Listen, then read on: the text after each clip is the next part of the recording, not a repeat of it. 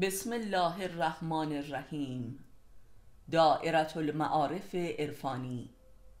جلد دوم مجموعه مقالات. معلف استاد علی اکبر خانجانی. فصل چهارم فلسفه تشیع. خودشناسی شیعی. صفحه 198 روانشناسی ازاداری حسینی. گریستن و شیون نمودن به معنای دل را از ماتم و حزن درآوردن است. به همین دلیل آنهایی که به دلیل کبر و غرورشان به خود امکان گریه نمی‌دهند دچار قلوبی شقی و افسرده و سیاهند. عزاداری حسینی کلا تحت شعاع این قاعده قرار دارد و اکثر عزاداران سقل و اندوه یک ساله خود را در این مراسم پاکسازی می کنند و این از برکات امام حسین است که در هیچ مذهبی دیگر مشابهش نیست. و اما برخی ادعا دارند که برای امام حسین و شهدای کربلا گریه و نوحه می کنند و نه به حال خودشان. به هر حال توجیه اعتقادی این جماعت نمی‌تواند چندان زیبا و خداپسندانه باشد. زیرا آدمی به حال اسبه و ناجی خود گریه نمی کند بلکه این اوست که به حال ما گریه می کند آیا این تحقیر مقدسات و مقام امامت نیست که به حال آنان بگریم؟ ولی این درست است که به یاد عظمت و غیرت و شهامت و حق پرستی آنان و به حال کفر و دنیا پرستی خود گریه کنیم این حق است که خود را در جبهه اهل کوفه بیابیم و خود را سرزنش کنیم. همانطور که امام پیش بینی کردند که نخستین گروهی که مراسم عذاب پا می کنند اهل کوفه اند و نخستین گروهی که بزم و شادی به پا می کنند اهل شام هستند. ولی به نظر می رسد که ما مخلوطی از این هر دو مراسم را به پا می کنیم. هم گریه می کنیم و بر سر و سینه می کوبیم و هم شربت و شیرینی و پلو می خوریم و این نشانه خوشی نیست. هرگز صاحب عزا از پلویی که خود میپزد نمی‌خورد چون از گلویش پایین نمی رود به هر حال اکثر مردمان در سراسر جهان فقط به واسطه شادی می توانند اندوهگین باشند. به هر حال در هیچ کجای جهان و در هیچ مذهبی آن هم بعد از چهارده قرن این گونه به خاطر شهادت انسانی مراسمی به پا نمی شود. حال به هر نیت و صورتی. این است راز واقع. به راستی حسین علیه السلام کیست؟ و به راستی که ما شیعه حسینی هستیم و سایر امامان را هم تحت شاع حسین علیه السلام می‌شناسیم. سفینه نجات. چه کسی می‌تواند مرید باشد؟ کسی که عمری را با تمام هوش و امکانات وجودیش صرف تقوا و تحقق صفات انسانی و دینی در خود نموده بدون شک بالاخره به یقین باور می کند که به خودی خود قادر نیست. حتی یکی از خصائل نیکوی معنوی و اخلاقی را در نفس خود بکارد و به بار آورد و بلکه تمام تلاشهایش وی را مبدل به انسانی دوگانه و ریاکار ساخته است. فقط چون این کسی در آتش یافتن کسی است که وی را در این امر یاری دهد و لذا در نزد هر کسی که اندک آرامش قلبی و صدق و وفا و معرفت بیابد تا ابد رهایش نمی کند و با دل و جان مریدش می شود و او را امام خود می سازد. حتی اگر هیچ کرامت و علامتی از امامان را نداشته باشد. زیرا بزرگترین کرامت و علامت یک امام در هر درجه ای آن است که به دیگران این قدرت قلبی و توانایی عملی را می دهد که اگر بخواهند بتوانند انسانی مؤمن و صدیق و پاک و شریف باشند و نموجودی متظاهر و دوگانه و منافق. آنان که تقوا پیش نمودند و در این راه جهاد کردند و صبور ماندند خداوند بر آنان منت نهاده و رسول امام یا شاهدی را برای هدایتشان به سویشان فرستاد. قرآن شاید این تنها امر و موردی باشد که خداوند بر بنده ای منت نهاده است. پس واضح است که چه امر عظیم و لطف کبیری است داشتن یک امام یا پیر هدایت. فقط چون این کسانی برای درک و تشخیص امام نیازی به هیچ علامت و آدرس و معجزه ندارند و فریب هیچ دجالی را هم نمی‌خورند. این است شرایط رسیدن به امام و نجات و رستگاری.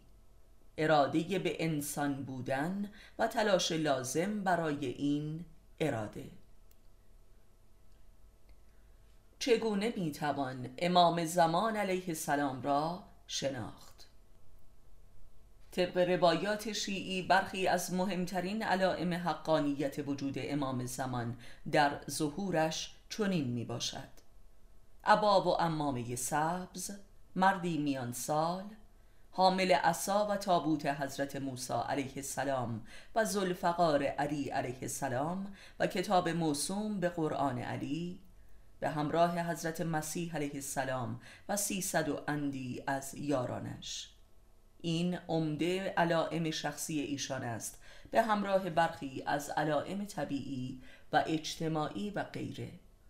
ولی مهمترین و تعیین کننده ترین اینها علائم شخصی حضرت است وگرنه بسیاری از علائم طبیعی و بشری ظهور حضرت مدت هاست که در سراسر جهان آشکار شده است و می‌تواند متعلق به هر مدعی امامت باشد. و نیز این روایت که در هنگام ظهورش بر تاق آسمان حقانیت این ظهور نوشته می شود که به مسابه شناسنامه اوست. ولی آیا چه کسی و با چه سندی می تواند علائم شخصی ایشان را تشخیص دهد که درست است و جعلی نیست؟ و نیز اینکه امروزه به کمک اشعه لیزر از زمین و یا ماهواره ها می توان در آسمان هر مسئله ای را به هر زبانی نوشت پس این علامت هم قابل سندیت نیست پس ملاک تشخیص ایشان از یک دجال چیست؟ آیا به راستی هیچ یک از ما شیعیان که شبان روز در انتظار ظهورش زجه می‌زنیم. لحظه ای هم به این امر اندیشیده ایم و یا اینکه تعارف می کنیم و یا میپنداریم که آن حضرت خودش می آید و درب خانه ما را می‌زند و ما را نجات می دهد و گور بابای بقیه. به نظر می رسد این آخری از سایر دلایل معنویتر و قابل اعتمادتر باشد. اینطور نیست؟ امروز وقتی که محاکمه سید علی محمد باب مدعی امام زمان بودن را به یاد می آوریم که چگونه در یک امتحان دستور زبان عربی مردود شد و محکوم به اعدام شد به حال خودمان خندمان می گیرد با این علائمی که در ذهن خودمان برای او قائل هستیم. آن هم در عصری که می توان به یاری تکنولوژی حتی انسانی نورانی را سوار بر اسب در آسمان پرواز داد و همچون فیلم های جنگ ستارگان شمشیرهای نوری ساخت و یک مهدی یا مسیح هزار بار متافیزیکی تر از روایات تاریخی تحویل بشریت داد. طبق اخبارها و شایعات پراکنده های جاسوسی و اطلاعاتی مشغول طراحی چنین ناجی هایی برای بشریت و خاص مسلمانان هستند. بنابراین نگران این داییان امامت و نائب امامانی که در کشورمان مردمان را سرکیسه می کنند نباشیم که بیش از حد رسوایند. بلکه نگران آن امام زمانی باشیم که در سازمانهای روشنفکری غرب مشغول طراحی شدن است که همه ویژگی های روایات مسیحی و شیعی را دارد و بسیار برتر از آن است به راستی آیا چاره چیست؟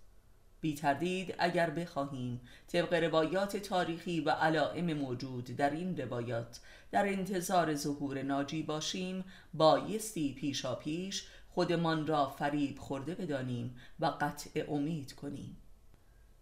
وقتی مشتی شیاد که اکثرشان بیماران روانی و رسوایند. قادر هستند که مردمان را بفریبند. وای بر آن امام و ناجی که در سازمان ناسا تولید می شود که حتی بر پیشانی او هم نامش بدرخشد. مسئله این است. ولا غیر. پس بر هر عاقلی مبرهن است که امام زمان جز به واسطه ایمان یقینی و معرفت قلبی و عرفان و آتش جدی برای درک آن حضرت قابل تشخیص نیست. یعنی جز معرفت نفس هیچ راهی مطمئن وجود ندارد. به یاد آوریم که در صدر اسلام درباره حقانیت امامت ائمه اطهار علیه السلام و شناسنامه آنها کمترین تردیدی نبود و آنان در تنهایی مطلق و گاه بدون وجود حتی یک مؤمن صدیق و عارف شهید شدند. آن هم به نام ملحد و مرتد.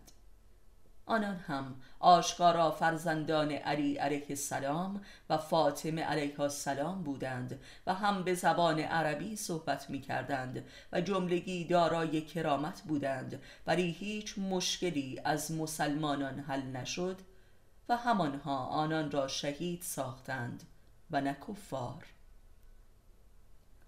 آنچه امام را تشخیص می دهد و تصدیق می کند هیچ یک از علائم مذکور نیستند. آن هم در دوران ما. ملاک تشخیص امام دل عاشق و ذهن عارف و جان هوشیار و در انتظار و جستجوگر است. حضرت مسیح علیه السلام نیز در مسیحا بودنش به لحاظ نژاد و علائم هیچ کم نداشت. ولی به واسطه روحانیت یهود محاکمه و مصلوب شد و نه میان خاره و منکر خدای یگانه. پس بهتر است که بر خود بترسیم و نشانه های جهانی و بشری و طبیعی و تاریخی ظهور را درک و تصدیق کنیم و خودمان را به واسطه عرفان نفس و اخلاص در دین برای درک وجود مبارکش مهیا سازیم و از آن دریای علائم زد و نقیز حاصل از روایات تاریخی نومید باشیم که بهترین ملعبه دجالان می‌تواند بود. امام را به قلب و جان و عرفان می‌توان شناخت و نه با چشم و هوش کتابی و فنی و شناسنامه ای و به یاد داشته باشیم که امام زمان شناسنامه ندارد. فقط با تکنولوژی باستان شناسی می‌توان درستی شمشیر علی علیه السلام و تابوت موسی علیه السلام را در نزد ناجی موعود تشخیص داد. پس غربی ها زودتر از ما تشخیص می‌دهند. آیا اینطور نیست؟ قدیر خم کمال دین و آغاز مذهب عشق. امروز دین را بر شما کامل کردیم و نعمت را به قایت رسانیدیم. قرآن کریم. این آیه در شعن واقعی قدیر خم نازل شده است. و اما کمال دین چیست؟ دین به معنای راهی است که به خدا می‌رسد و کمال این راه همانا رسیدن به خداست و کمال نعمت هم. طبق سوره حمد همان سرات المستقیم است که به قول علی علیه السلام همان راه معرفت نفس است که به خدا شناسی می‌رسد زیرا نزدیکترین راه رسیدن به خدا همان در خیشتن است. یعنی رسیدن به خدا در خیشتن. و همان وادی امامت است و مکتب عرفان عملی در رابطه بین مراد و مرید و امام و معموم طبق ده ها حدیث و آیه قرآن چون دو دل یکی شود سومی خداست. پس واقعه قدیر واقعه بیعت قلبی و ارادت عرفانی بین دو مؤمن است که یکی در جایگاه امام است و دیگری در جایگاه معموم و واقعی قدیر خم سرآغاز چنین واقعی است و لذا رسیدن به خم قدر است زیرا قدر وجود انسان همان خداست. و نزدیکترین راه برای رسیدن به خدا همانا دل خیشتن است که خانه و عرش خداست. پس این راهی است که انسان را به خمخانه قدر وجود میرساند و انسان را صاحب وجود می‌سازد زیرا در قلمرو معرفت نفس یک مؤمن مرید راه دل خود را یافته و بر دل خود وارد شده و در آن مقیم می شود و این همان مقام خلافت اللهی انسان است که کمال دین است و لذا ختم نبوت. فلسفه حدیث. می‌دانیم که یکی از القاب حضرت فاطمه علیه السلام و ائمه اطهار محدثه یا محدث بوده است و این مقام حدیث است. این چه مقامی است؟ حدیث در لغت از مصدر حدثه می باشد به معنای بناگاه واقع شدن حادث شدن. می‌دانیم که مقام امامت به مسابه قایت نبوت است و امامت همان وحی وجودی و خودجوش و باطنی است و این همان واقعی عرفان نفس است که در کمال خودشناسی رخ می دهد و خداوند از ذات عارف و از زبان او سخن می گوید این است که پیامبر اسلام کتاب یعنی قرآن و اطرت یعنی امام را همتراز متحد و امری واحد قرار داده است.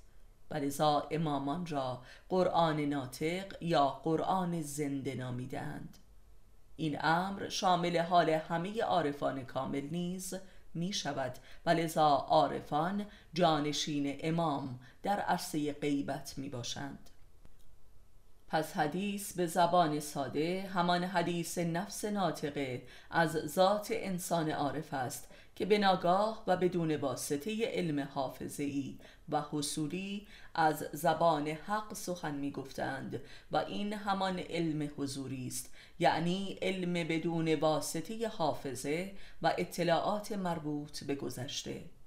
و این کلام حادثه‌ای و حدیثی است و حضرت فاطمه علیه السلام نخستین انسانی بود که به این مقام رسید و لذا ام الائمه شد و نیز مادر پدرش. راز دعای اجابت نشده. طبق معارف اسلامی فقط دعایی اجابت می شود که از روی اخلاص و معرفت باشد.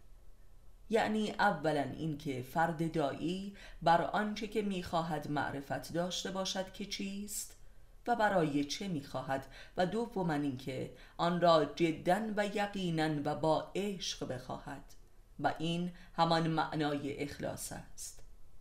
به لحاظ روانشناسی و تجربه نیز می‌دانیم که هر خواهش عاشقانه و عالمانه دیر یا زود محقق می شود و خود آن گوهری نیاز است که دعایی را به اجابت میرساند ولی اگر خواهشی دارای شرایط اجابت باشد و باز هم اجابت نشود چه می شود؟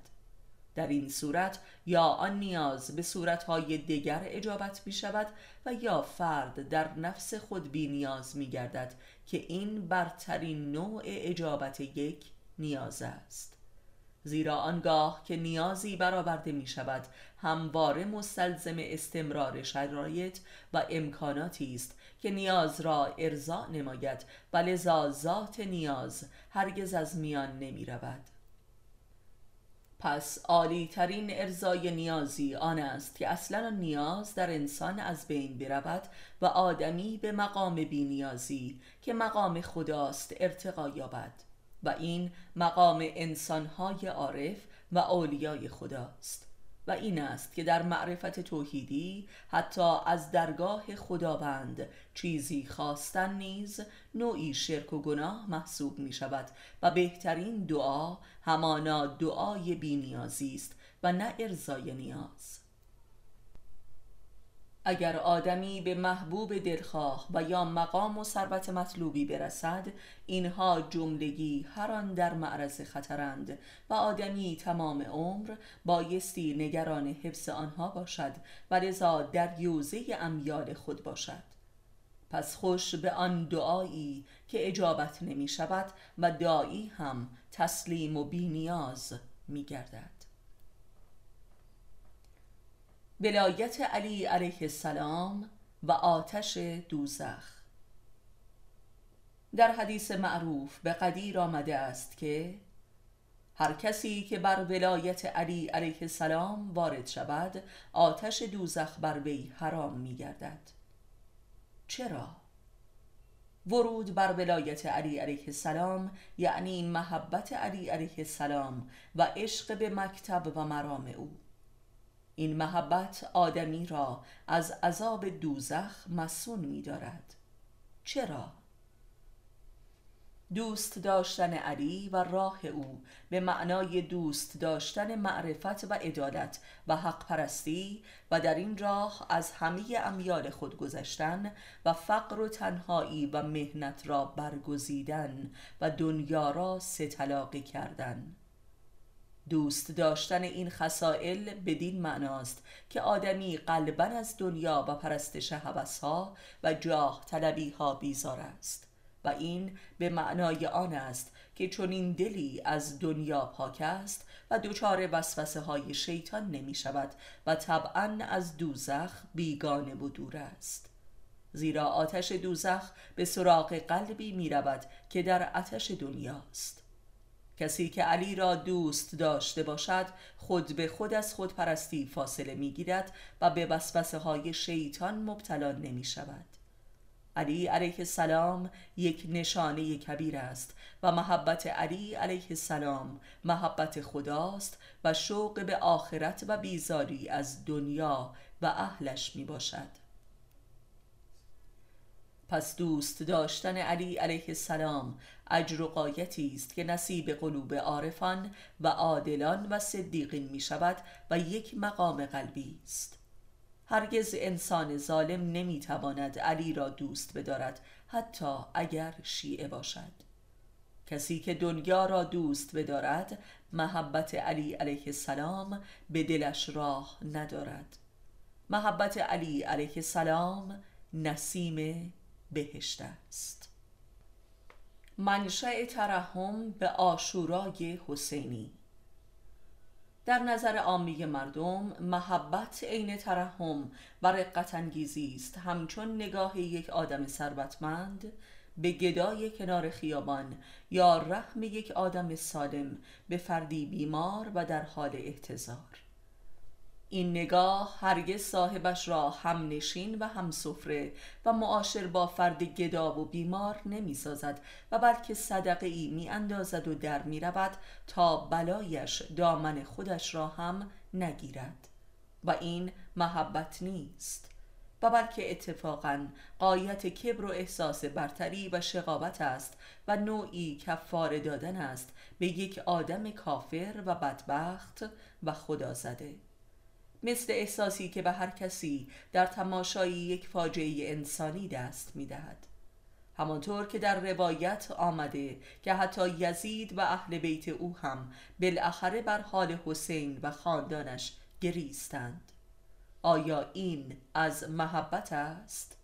و می‌دانیم که نخستین برگزار کنندگان تعذیه بر واقعه کربلا همان اهل کوفه بودند که با مشتی خرما بیعت خود با حسین را به ابن زیاد فروختند. چون این آدمی نمی‌تواند دارای محبت باشد و اصولا نمی‌داند که محبت چیست. او حتی به فرزندانش هم محبت ندارد. ترحم حاصل بیزاری است و لذا هیچ انسان قیوری حاضر به پذیرش ترحم دیگران نیست. متاسفانه نگرش و احساس عامی مردم ما به واقعه کربلا و در سوگباری ها از نوع ترحم و رقت است و درست به همین دلیل بسیار دوست می‌دارند تا از دهان مدهان و مرسی خانهای خود این فاجعه را مستمرا فجیعتر و دلخراشتر و رقتآمیزتر سازند تا بتوانند گریه ای کنند و ثوابی برند.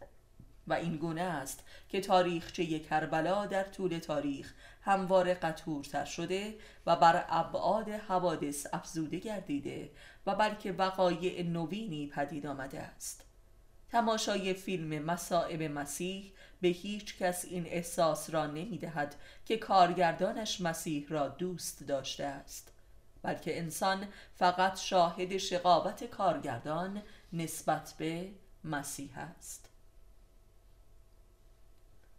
آیا امامت ارسی است؟ حضرت ابراهیم بعد از همه امتحانات عظیم الهی مورد لطفی از جانب پروردگار قرار گرفت و به مقام امامت رسید و آنگاه از خدایش خواست که امامت را در خاندانش موروسی کند ولی خداوند با قهر فرمود که این مقام به ظالمان این نژاد نرسد و نیز این که در قرآن خداوند دعایی را به مؤمنانش القا نموده است که بگویید پروردگارا ما را امام متقیان فرما. از این دعای در قرآن درک می کنیم که امامت لزوما ارسی نیست و هر انسان مؤمنی می تواند به این مقام نائل آید و همه عارفان ما و از جمله علامه تباتبایی بر این اعتقادند که رسیدن به مقام ولایت بر همگان ممکن است و سریع ترین راه آن معرفت نفس است. و از حضرت رسول صلی الله نیز داریم که فقط رهروان معرفت نفس می توانند به حقوق دین او نائل و در دین خدا حقی برتر از امامت نیست. و البته امامت در فرزندان علی علیه السلام و فاطمه علیها السلام امری مربوط به وسایت دین محمد صلی الله است که ولایتی خاص خاص می باشد ولی امامان خارج از وسایت دین محمد صلی الله مربوط به دوران غیبت امام زمان علیه السلام هستند که خلع این دوران را جبران می نمایند و ظهور آن حضرت را تدارک می بینند مولوی نیز در مصنبی میفرماید که در هر عصر یک ولی خدا در هر قومی حضور دارد که می تواند از نسل عمر باشد یا علی. و اما امام کیست؟ امام انسانی است که همه صفات و معانی اخلاقی و دینی در وجودش خودی و ذاتی گردیده و کل زندگیش عین دین است. و لذا او حجت دین و میزان ارزش هاست در حالی که دین در عامه مردمان آریعی و نمادین است و ابزاری در خدمت دنیای آنهاست. درسی از زیارت آشورا قیامت حسینی. لعنت خداست بر کسانی که حسین و یارانش را کشتند. لعنت خداست بر کسانی که این اشقیاء را یاری دادند. لعنت خداست بر کسانی که بر این ظلم سکوت کردند و لعنت خداست بر کسانی که بر نخواستند و در قبال این ظلم هیچ کاری نکردند. واقعه کربلا به مسابه قیامت نفس مسلمانان بود و لذا تمامیت حق و تمامیت باطل در قبال یکدیگر به عرصه ظهور رسید و کل کالبد جامعه را در بر گرفت و هیچ کس از این واقعه بیرون نماند. هرگاه که تمامیت حق و اخلاص و ایمان و معرفت و عشق و عدالت و شرف در وجود انسانی آشکار شود جبران تمامیت کفر و دروغ و ستم و خیانت و شرک و مکر و شقاوت و جهل را به عرصه ظهور میرساند و این است که در قرآن می‌خوانیم آنگاه که یک نفر به دین خالص احیا شود کل بشریت برپا میگردد و زنده می شود پس قیامت محصول احیای دین و معرفت در وجود انسان است و حتی فقط یک نفر. و این است راز اهمیت استثنایی واقعی کربلا در تاریخ بشر. یعنی هیچ کس نمی‌تواند پنهان بماند و بی تفاوت باشد و کل ذات بشری برون افکنی می شود همانطور که ذات حسین شد و مظهر ظهور جمال گردید و خون خدا ریخته شد و سر بریده حسین محل کلام الله شد و لذا آفتاب در ظهر آشورا دوتا شد. در چنین وقایعی هیچ کس نمی‌تواند بینابین بماند و یا از صحنه خارج باشد. این است که ادعی جذب خدا می‌شوند و ما بقی لعنت الله. و این است راز دعای عرفه حسینی.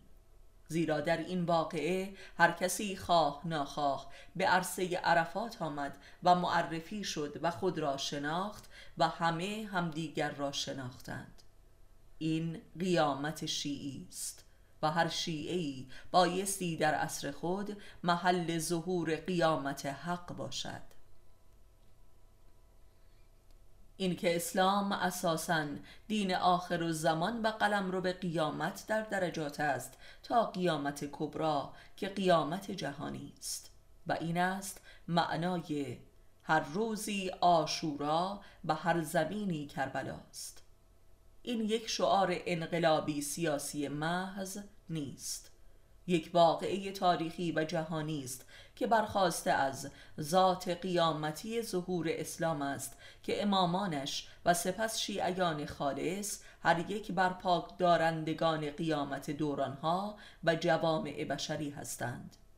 قبل از حسین علیه السلام حسن علیه السلام نیز به گونه ای دیگر و بسته به شرایط عصر خود قیامتی دیگر برپا کرد که در این قیامت جز خودش هیچ کس با خدا نماند. و اما علی علیه السلام که بانی این قیامت است و این بیانیه قیامت علی علیه السلام است. هشدار که رشته های بقای دنیا بریده شد. و این خود اوست که این رشته ها را تا به آخر بریده است آن هم در خودش. بنابراین یک شیعه حقیقی یک انسان قیامتی و قیامتزا و قیامت آفرین است و حامی قیامت و پرچمداران. و خود قامت این قیامت است و این قیام خداوند در قامت انسان است. و این معنای حقیقی و کامل اومانیزم اسلامی و شیعی است و وقوع توحید وجودی. و تعین این آیه که هر چیزی متحسن است در وجود امام آشکار. چرا آشورا حقی بسیار برتر و وسیعتر از مبارزه با ستم حکام دارد؟ آشورا واقعه خودبراندازی انسان جهت ظهور خداست. پس آشورا عروسی خوبان است و عزای بدان. و در آن روز بدها می‌گویند ای کاش ما خاک می بودیم قرآن طرح یک پارادوکس شیعی امامان شیعه برای شیعیان اصفه های سعادت و رستگاری در دو جهانند. و اصلا معنای امامت جزی نیست. یعنی پیشوایان و نمونه های سعادت و سلامت و هدایت.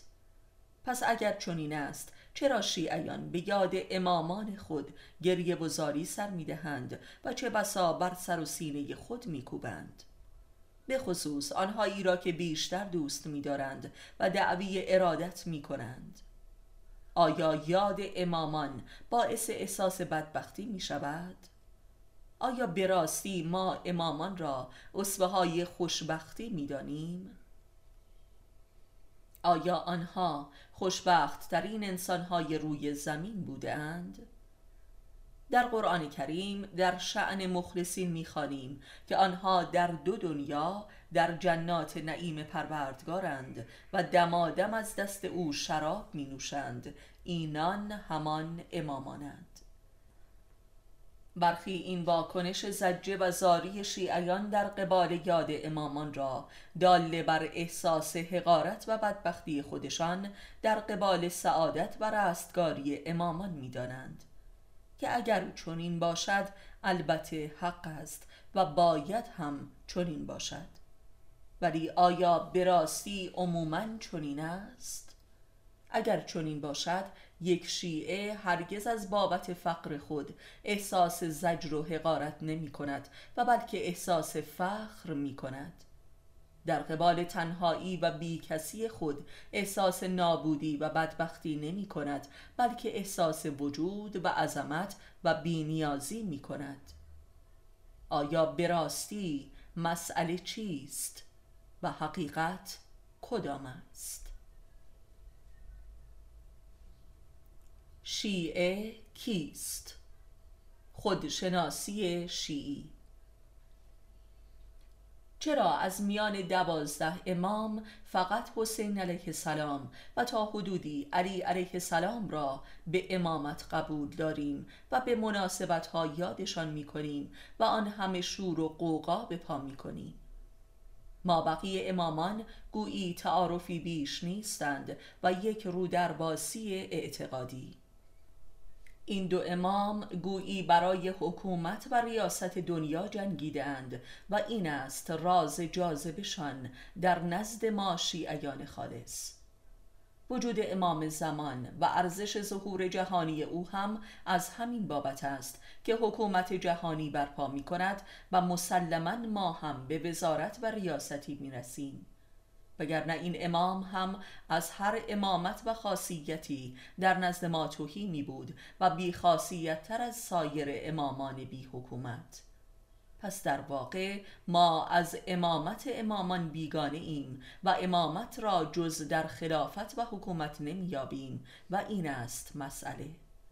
این مذهب شیوخ شورای سقیفه است. مذهب عبدالرحمن اوف و باند او که پس از واقعه قدیر خم قصد ترور پیامبر را نمودند. و امام زمان هم تا وقتی که در نظر ما کسی است که قرار است بیاید و برای ما حکومت جهانی تشکیل دهد و ما را خوشبخت سازد در واقع امام ما نیست و از امامت او بی بهره ایم و بدون شک با ظهورش هم جز قهرش به ما نمی رسد و احتمالا طبق روایات اولین گروهی هستیم که به دست ایشان هلاک می شویم که البته حق ماست. ظهور جهانی امام زمان ظهور قهارانه اوست. رحمت و هدایت امامت او در عرصه قبل از ظهور جهانی او به مؤمنان واقعی می‌رسد که به امامت او عشق دارند و نه حکومت او. نگاه حکومتی به امام نگاه شیعی نیست بلکه نگاه اهل تسنن است که حاکمان هر دوران را امامان و خلفای پیامبر می‌خوانند. که البته همه اهل سنت هم این گونه نیستند و به قول دکتر شریعتی سنی ها از من شیعه ترند زیرا نگاه حکومتی به ائمه اطهار ندارند. نگاهی به سیر ازاداری حسینی. خانه از پای بست ویران است. شاهدیم که در سالهای بعد از انقلاب یک مرض و آفت هولناکی در جریان ازاداری حسینی در کشورمان در حال خودنمایی است که البته از سالهای قبل از انقلاب شروع شده ولی بسیار کمرنگ و اندک بود. این امراض و مفاسدی که تحت عنوان ازاداری حسینی در حال بروز است به قدری است که حتی روحانیت را به فقان آورده است. ولی عجب که از جانب مسئولین فرهنگی کشور هیچ اقدامی صورت نگرفته است و اگر هم صورت گرفته کمترین اثری نبخشیده است و هر سال بدتر از سال قبل در حال رشد می باشد به راستی ریشه این فساد هولناک که مقدسترین جنبه از تشیع را تا این حد به باد استهزا گرفته از کجاست؟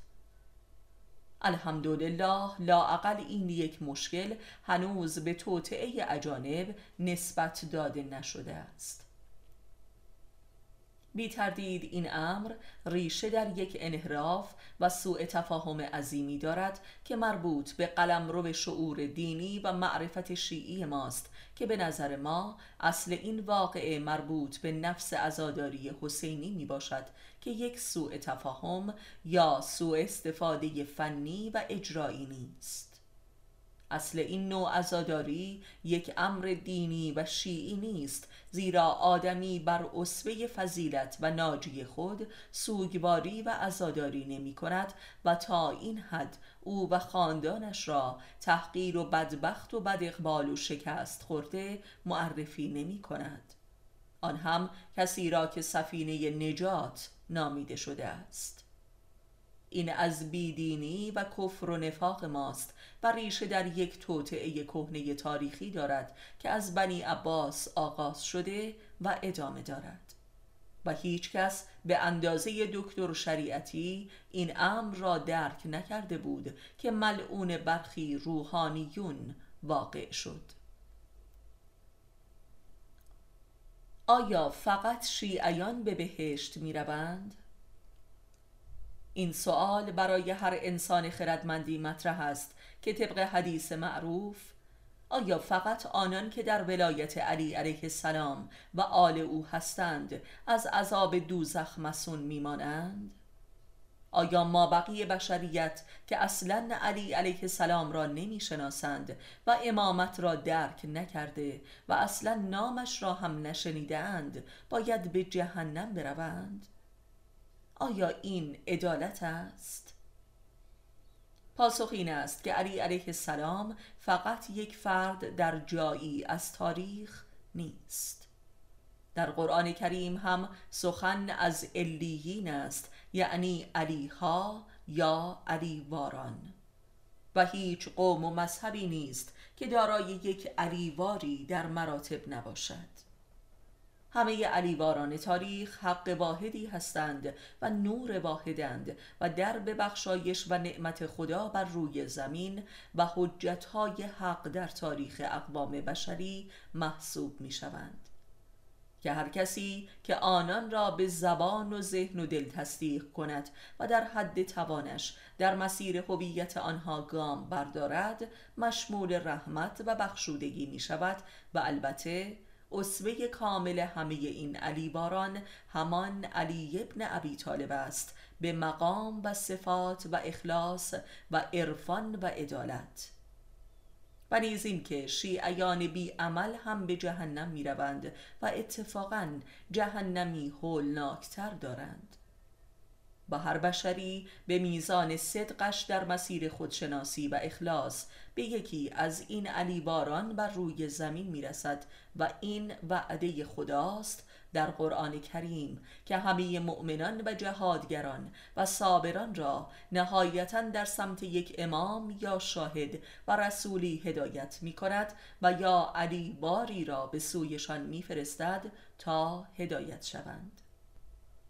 خداوند عادل و بلکه بسیار مهربان است و هیچ کس را بدون حجتی معاخذه نمی کند و هیچ کس به خاطر جهل و نادانیش عذاب نمی شود و این امر به عقل تجربی هم قابل تصدیق است اول امام تو کیست؟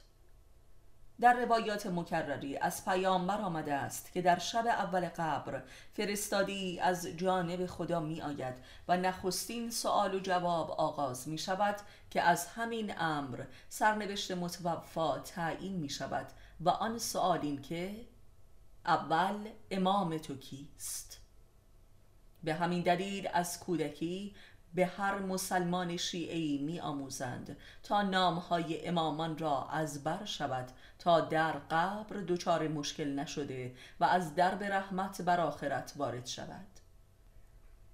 کسی خاطری عبرتانگیز را برایم تعریف کرد که به واسطه گاز گرفتگی در حمام دچار موتی خفیف شده بود و مرگ را کاملا احساس کرده و مشغول ادای شهادت بود که بعد از شهادت بر رسالت پیامبر اسلام چون نوبت به ذکر علی علیه السلام به عنوان امام اول می‌رسد با کمال حیرت نام علی علیه السلام از ذهنش می‌رود و هرچه که زور می‌زند به یاد نمی آورد به هر حال این فرد شانس آورده و نمی میرد ولی به هر حال می‌فهمد که آن از حفظ نمودن شهادتین و نام امامان هیچ خاصیتی ندارد و مسئله در جای دیگری نهفته است.